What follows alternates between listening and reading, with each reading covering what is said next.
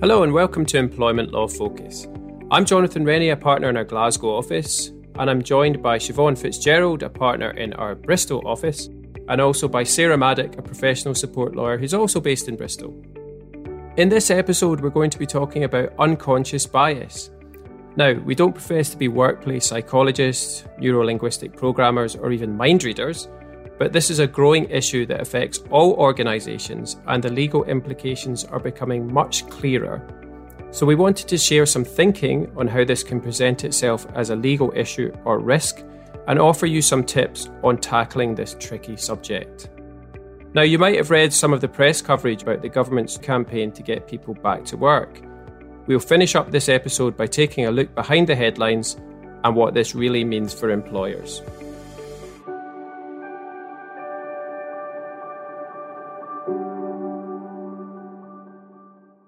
Whilst the term unconscious bias has been in use since about 2006, according to Forbes, it's still not very well understood and it still pervades society and the workplace.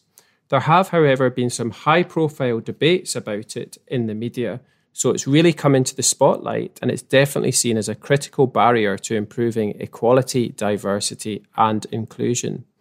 Indeed, perhaps if you listen back to our earlier episodes on philosophical beliefs and sex discrimination, you might recognize or even possibly catch yourself having a prejudgment on some of the issues we discussed.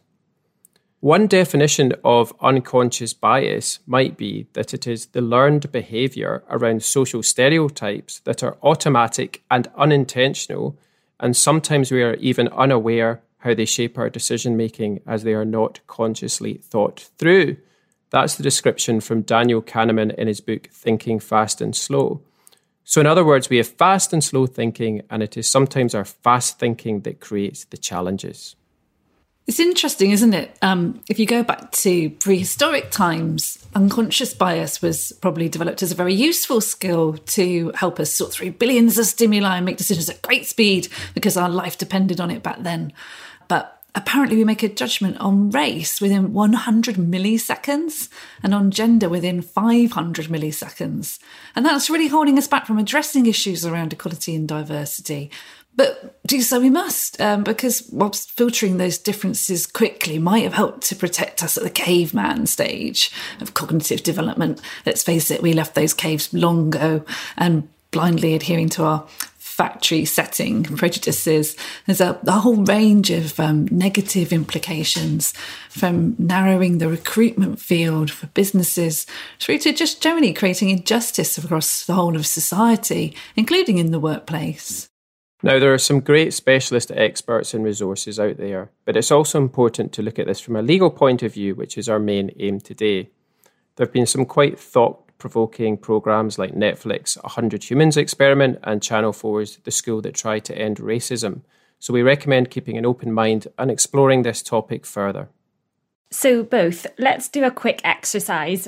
It might help to close your eyes. Now, listeners, only if it's safe to do so. So, if you're listening to us in the car, definitely do not. but um, Sarah and Jonathan will join me, and, and you do too if you can. So, I want you to imagine that you're on a plane and just settling into a, a long haul flight somewhere nice. So, you know, getting comfy. Uh, let's say we're going to Mauritius. Uh, got a nice drink beside us, perhaps a little snack, and just preparing for takeoff, waiting to hear the captain's sort of warm welcome, words of wisdom on safety precautions, what to do. Really imagine that moment and try and capture your thoughts about what happens next. Now, I want you to imagine the captain's voice comes on the overhead speaker.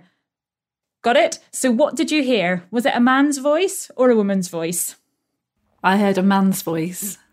Yeah, I heard a man's voice also. So, actually, the majority of people instinctively think of a man. I've used this in training sessions with mixed groups and found that the answer is predominantly male.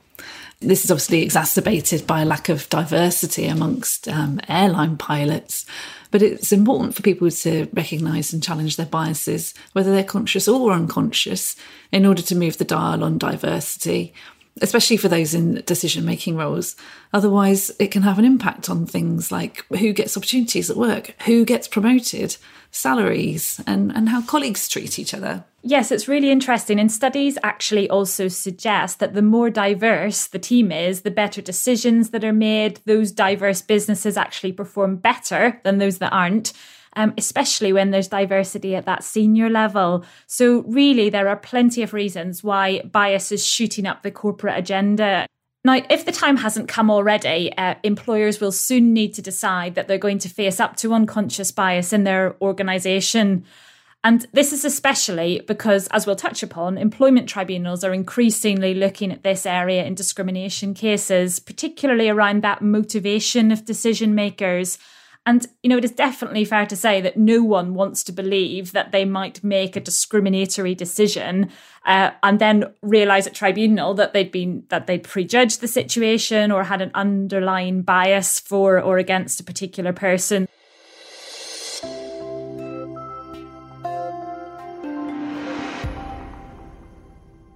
We'll come back to unconscious bias in a moment, but first we wanted to flag a few recent developments in employment law that could have interesting consequences for HR and legal teams.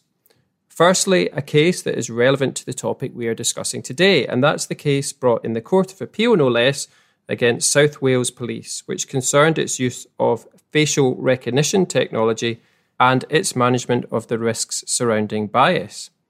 It's often said that technology is one way of eliminating biases because machines are objective and cannot unfairly discriminate because they do not suffer from human flaws and unreliable subjectivity, right? Well, Jonathan, we've all seen Terminator. Yeah, my favourite film. well, listen, machines rely on programming and operation by humans. And if that's not undertaken carefully, then the bias and prejudice of those people can obviously be transposed to the technology itself. And this is exactly what happened in this case. The court said that while the solution itself was not biased, the force had not gone far enough to check that the technology was free from gender and racial bias. There was more for them to do using an auditable document trail to demonstrate that the bias risk was essentially low. In making its judgment, the Court of Appeal referred back to the Stephen Lawrence inquiry and noted that, in its view, public concerns about the police and its relationship with the BAME community had still not diminished. The court essentially sounded a warning for other organisations considering using similar technology when it said that it hoped that any police forces planning to use facial recognition in the future would wish to satisfy themselves that everything reasonable had been done in order to make sure that the software used did not have a racial or even a gender bias. Quite a complicated subject, that one. We have an article on artificial intelligence and automated decision making on our website, which we'll link to in the episode notes. So, moving away from unconscious bias for a moment, the next recent case I want to tell you about is um, an equally common problem um, dealing with the breakdown of working relationships between employees. Now, if you're listening to this and your role involves dealing with any sort of employee relations issues, you will have undoubtedly come across similar scenario to that encountered by a company called Abellio ScotRail in a claim that was brought against it by one of its former senior managers, Linda Gallagher. In this case, Miss Gallagher's relationship with her line manager had seriously deteriorated. And this happened, unfortunately, at a time when the company was going through some really difficult trading conditions and was really reliant on the claimant having a good working relationship with her manager. So the employer did the right thing and it consulted with HR, um, but unfortunately, there were no other roles available within the business for Ms. Gallagher. And the company felt that its trust in her had just completely evaporated and that the working relationship had just totally broken down. Ms. Gallagher was then dismissed at her appraisal meeting. There was no warning and no procedure, and it just took place there and then. So, the question for the Employment Appeal Tribunal to consider was whether the absence of any procedure whatsoever had made the dismissal unfair. So you might be surprised to hear that the Employment Appeal Tribunal said the dismissal was fair and was within the band of reasonable responses. Although all of us recording the, this podcast today, and, and probably most people listening, would say that following a fair dismissal procedure is one of the cornerstones of a fair dismissal. In these particular, somewhat unusual circumstances, dismissing without a procedure was not only fair, but it was also found that following a procedure might even have made the situation worse. So, the learning point from this is that in some, albeit rare, circumstances, a dismissal might fall within the band of reasonable responses needed for a, a fair dismissal, even if there is no dismissal procedure going somewhat against our sort of accepted understanding of things in the employment law world. However, there's a note of warning if you do decide to go down that path, you can certainly expect a higher level of scrutiny from an employment tribunal. Um, that's an interesting case, Sarah, because I think that quite a lot of our clients often have a situation where there's a real breakdown in relationships between employees, and it can actually be, be very difficult to know what to do. So it might be worth looking a little bit more closely at that situation if you come across something like that in your own workplace. In our final case update, we want to take a look at a recent employment tribunal decision on the employment status of a hairdresser. In this case, it was found that a hairdresser was an employee rather than a self employed contractor. The salon where the claimant, Megan Gorman, worked said that Ms. Gorman was not entitled to notice, holiday, and redundancy pay because she was not an employee. However, Ms. Gorman successfully argued that this was what she called forced self employment, as she had no true autonomy or control over her work.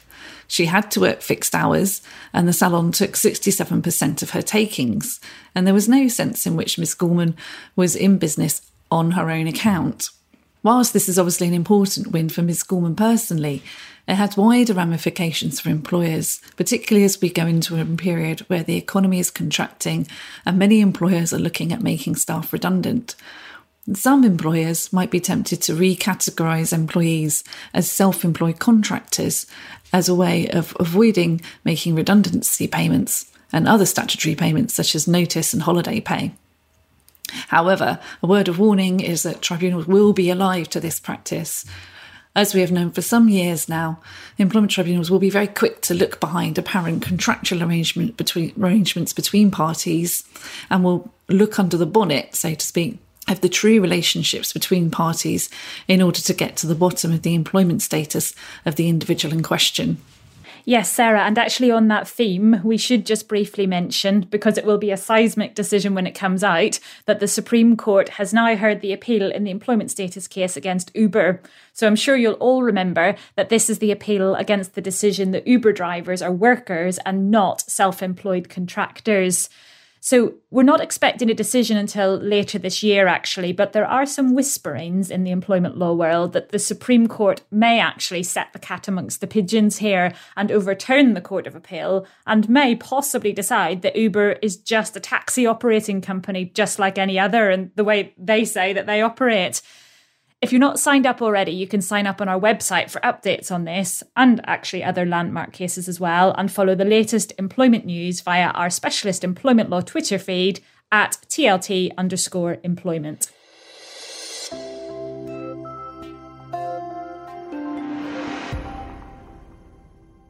I think I first heard about unconscious bias about eight years ago. And there's obviously been a real turning point in the last year, I think, with the idea of unconscious bias permeating the national psyche more than I can remember. For example, the BAFTA judges were widely criticised this year after no non white actors were nominated, and even no women were nominated in the Best Director category for the seventh year in a row. An unconscious bias was referenced in a lot of criticism, and indeed an industry wide report which blamed the outdated unconscious bias of the individuals within the movie industry. Also, we had Keir Starmer, leader of the UK's Labour Party, announcing that he and the whole party will undertake unconscious bias training after he was criticised for calling the Black Lives Matter movement simply a moment. Yes, Jonathan. And I think there's a real danger here, though, that unconscious bias can become a sort of convenient buzzword for employers to use to suggest that they're tackling the diversity issue and that, you know, they simply tick the box by doing unconscious bias training. You know, that's a quick win and therefore it's a solution to the problem. Yeah, I think that's right, Siobhan. And I think employers need to be really careful because unconscious bias training has in itself been criticised for not being accurate or effective. It is important and it, it can help, of course, but any training on unconscious bias needs to be done in full recognition of its limitations. It is not a silver bullet. Yeah, unconscious bias training often involves something called the implicit association test or IAT, and it's something I've, I've done myself. Often naysayers say that the same person can come up with different scores, and I suppose there is that potential always. And perhaps even that the training isn't proven to work, and even the unconscious bias can be made worse by the training, which seems a rather odd outcome. The IAT test is a Harvard University test that uses images to test people's response times and their preferences. It's worth a shot, and at a very basic level, the test will ask you to populate pictures into a good or a bad box and then retest you with slight variances on the theme to try and have a control test. It can be very thought provoking, I would say, and the basic premise of the implied association test is that our preferences are towards people who broadly have the same identity or protected characteristics as ourselves. I've tried the test and did notice my reaction times were slower in certain categories than others. I won't share with you the particular categories, but I definitely recommend trying the test to see how you get on. Yes, and probably the HR professionals listening might want to try it themselves before they sort of roll it out within their organizations. I've actually heard one suggestion that managers and uh, companies should think about linking ED and I with people's objectives so that they're much more embedded in day to day work and the way people carry out their roles rather than just being able to demonstrate that an annual training session has been held. So, actually holding people accountable against those ED and I objectives. Yeah, I think that's right, Siobhan, and it really links in with the approach that is being taken by employment tribunals at the moment, and then by logical extension, the approach that employers should be mirroring. Um, so, how how can employers be sure that they're doing enough? I think is probably the question that might be on the minds of people listening.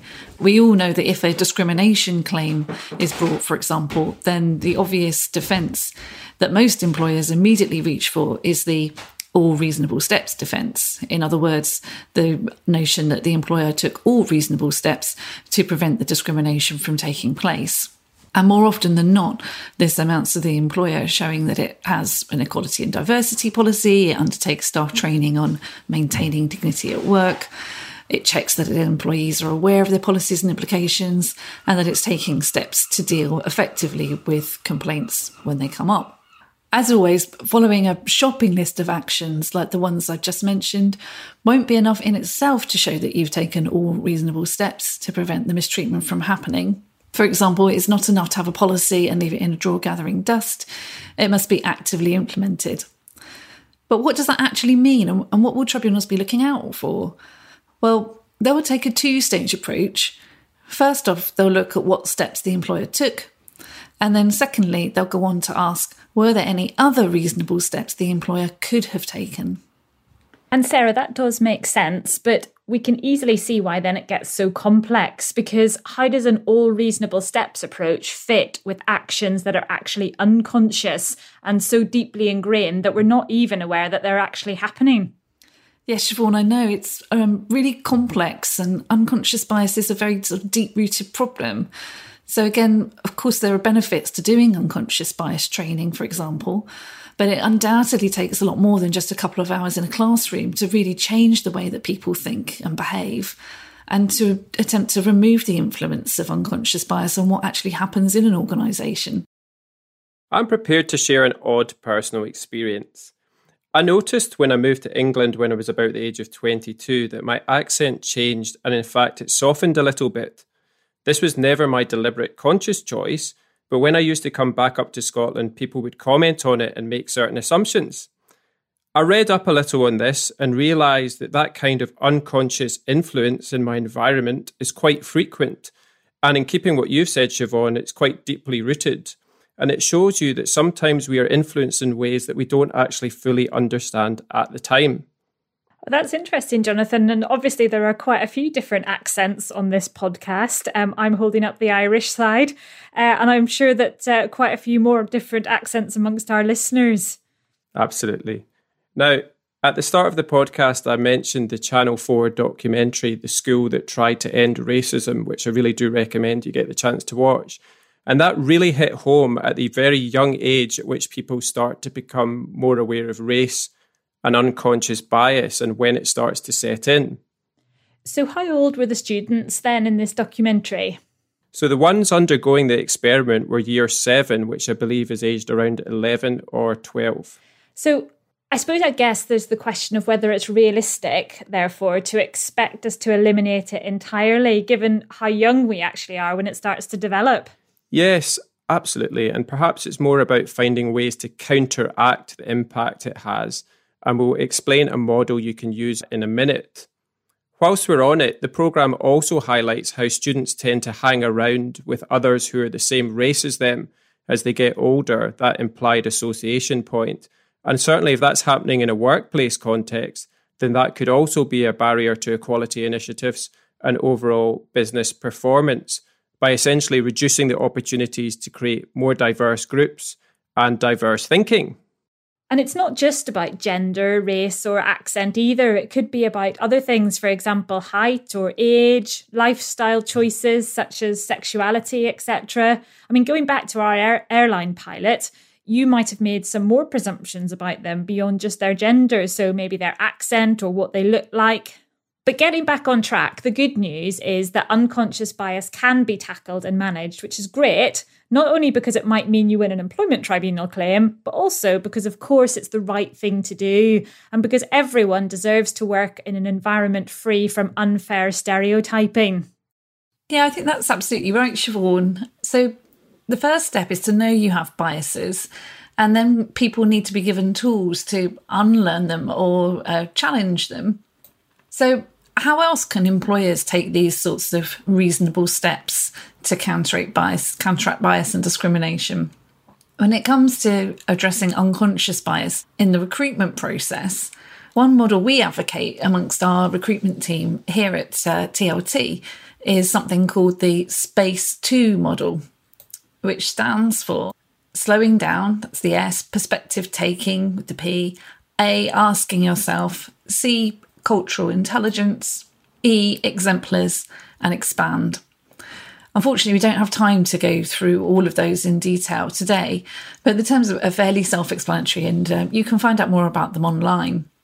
This sits alongside uh, eliminating bias by design, by that we mean things like using blind CVs, which basically means removing any identifying information from CVs as they come in.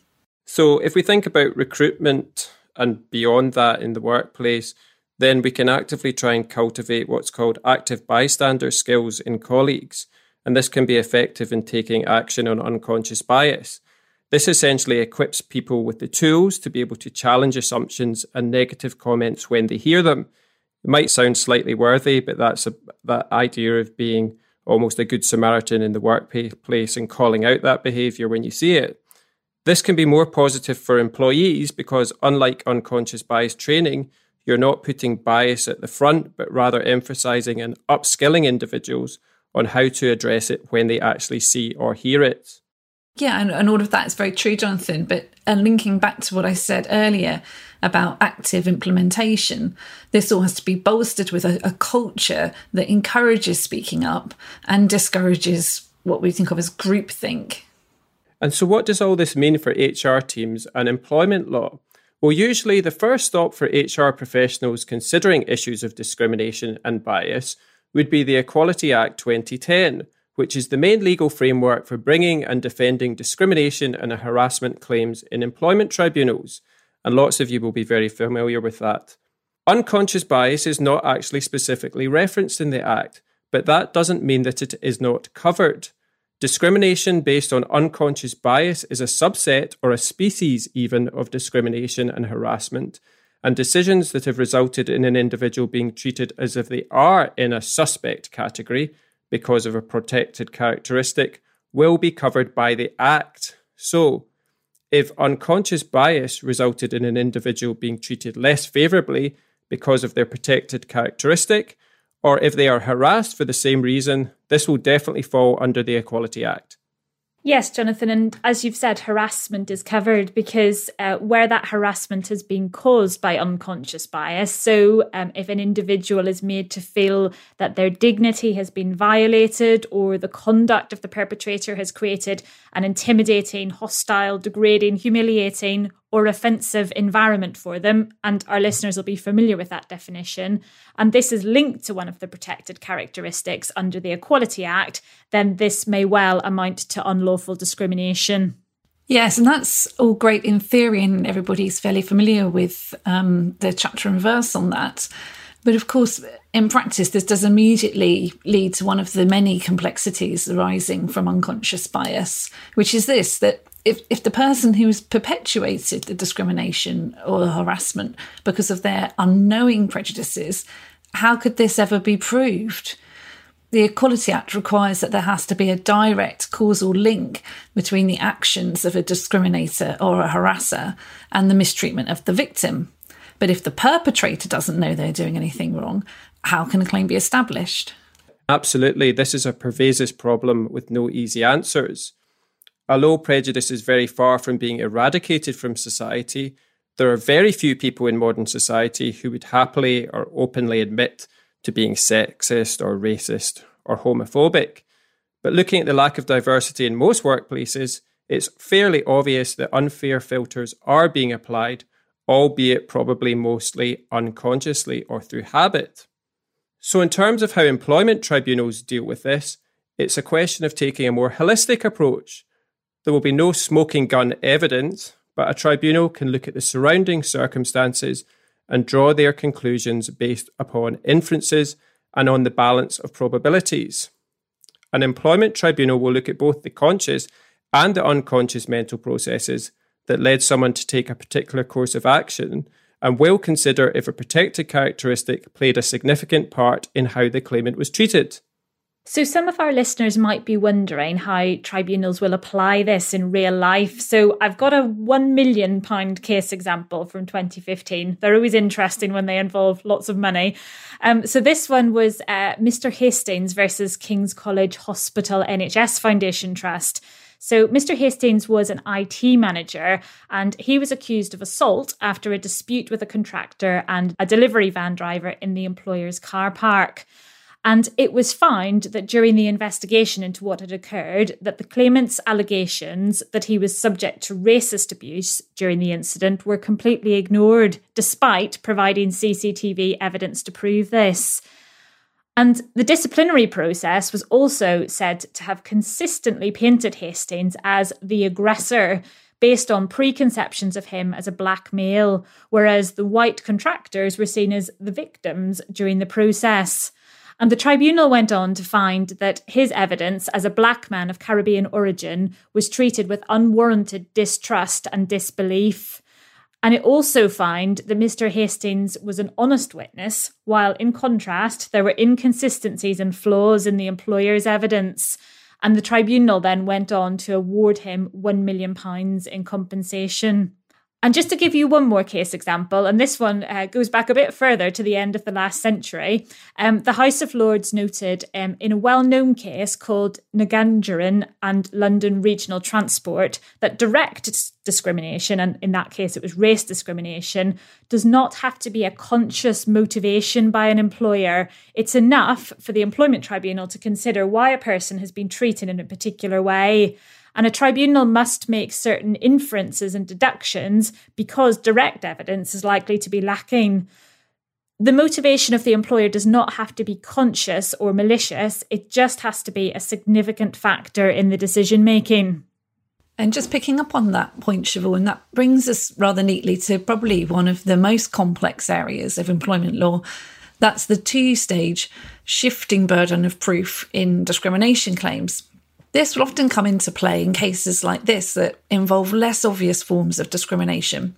So, how does the shifting burden of proof work? It's where an individual can show facts that, in the absence of any other explanation, suggest that discrimination may have occurred. And then at that point, the burden of proof shifts onto the employer to show that discrimination did not take place. But an initial prima facie case of apparent discrimination does have to be made out initially. It's perhaps easier to understand this by way of an example. So, let's say an employee of Asian ethnicity applies for a promotion and is passed over in favour of a white employee. That in itself would probably be unlikely to shift the burden of proof over to the employer to show a reason for the lack of promotion that was not linked to race. But if the Asian employee then asks to see the interview scores compared to another candidate's, and there are discrepancies, and the evidence is provided from other employees that white candidates were provided with more management encouragement, for example, to apply for the promotion, then this may be enough to shift the burden of proof back over to the employer even if nobody in the recruitment process would have attributed their thought process to race.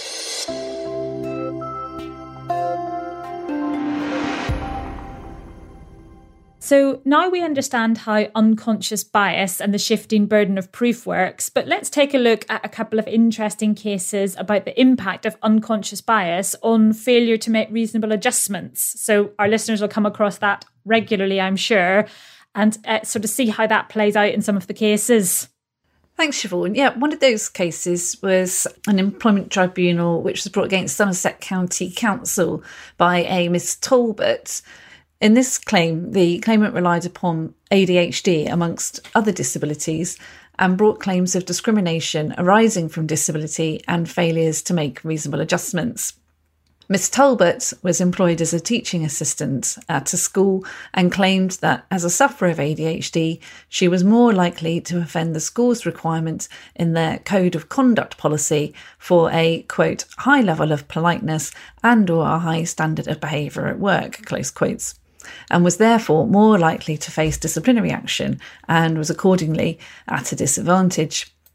Miss Talbot provided a list of reasonable adjustments that she requested, which included disability awareness training for managers and co workers, also modifying disciplinary or grievance procedures, and personalised training and support in relation to her disabilities. However, Miss Talbot's claim for failure to make reasonable adjustments failed, as providing training to her colleagues on her disabilities did not remove the requirement for her to maintain a high standard of behaviour. The Employment Tribunal found that there was no training that could be provided that would allow her to meet this requirement, and there was no real prospect of it reducing the likelihood of unfavourable treatment. So that meant that it wasn't a reasonable adjustment in this case. Similarly, the disciplinary action that Miss Talbot complained about related to her deliberate failure to comply with a reasonable management instruction. And then, because this was completely unrelated to her disability, the proposed adjustment would not have avoided the need to impose a sanction. Yes, thanks, Sarah. It's interesting the analysis that the tribunal does in these cases. And in another one, um, so this was South Staffordshire and Shropshire Healthcare NHS Foundation Trust, that's quite a mouthful, and Billingsley.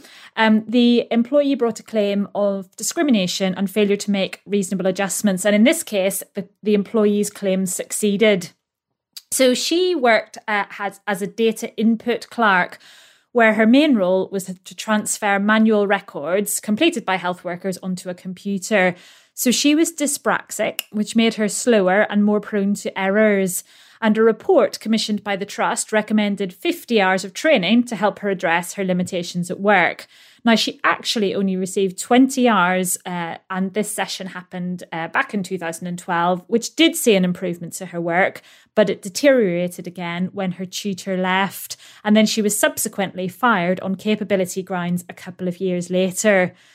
So initially, the Employment Tribunal upheld her claim of direct discrimination under the Equality Act and of unfair dismissal under the Employment Rights Act and it found that the employer had failed to make the reasonable adjustment of providing all the hours of the specialist tuition recommended, and then had treated her unfavourably by subjecting her to performance reviews before the adjustments had been made and dismissing her before they had been fully implemented. So you can sort of see the rationale there.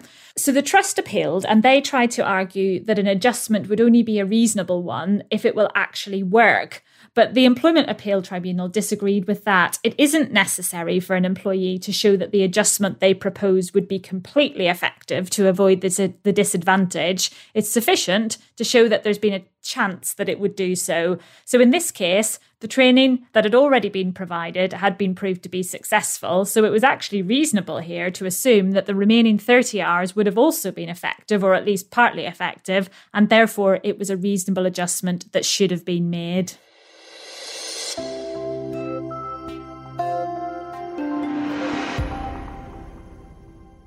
So, as Jonathan mentioned back at the start of this episode, some people may have seen headlines like the one in the Telegraph at the end of August, which said things like go back to work or risk losing your job, and also comments from ministers saying that if you don't go back to work, then this could make employees vulnerable to being dismissed.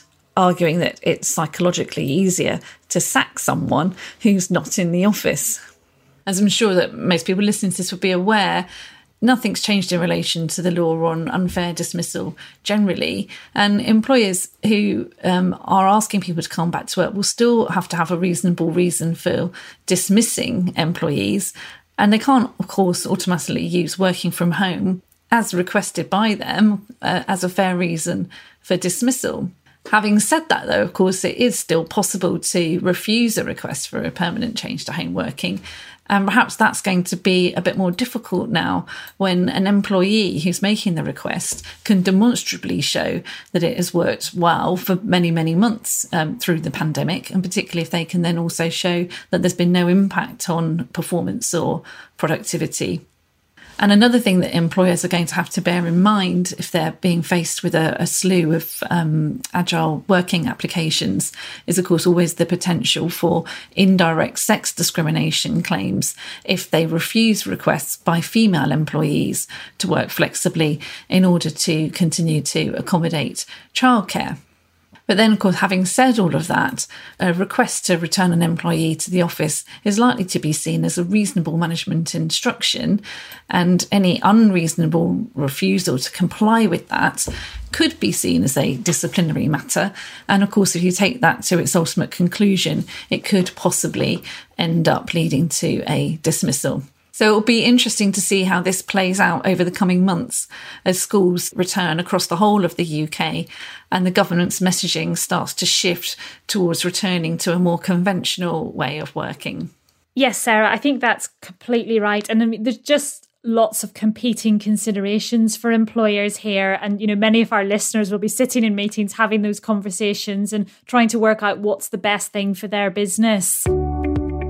So, thank you very much for listening. Uh, we hope you find this episode useful. Lots of really difficult and interesting areas to talk about. And we hope as well that you're enjoying the rest of our podcast series. We're always interested in hearing from you. So send us a message if there's anything you'd like us to cover, or if you have any feedback or listeners' questions. You can email us at emplawpodcast at tltsolicitors.com or you can tweet us and our handle is tlt underscore employment and you can use the hashtag tlt employment podcast. Please leave us a review if you're enjoying the podcast and you think others should give it a listen. And don't forget to subscribe on your podcast app so that you know when we're back again. So until next time goodbye. Goodbye The information in this podcast is for general guidance only and represents our understanding of the relevant law and practice at the time of recording. We recommend you seek specific advice for specific cases. Please visit our website for our full terms and conditions.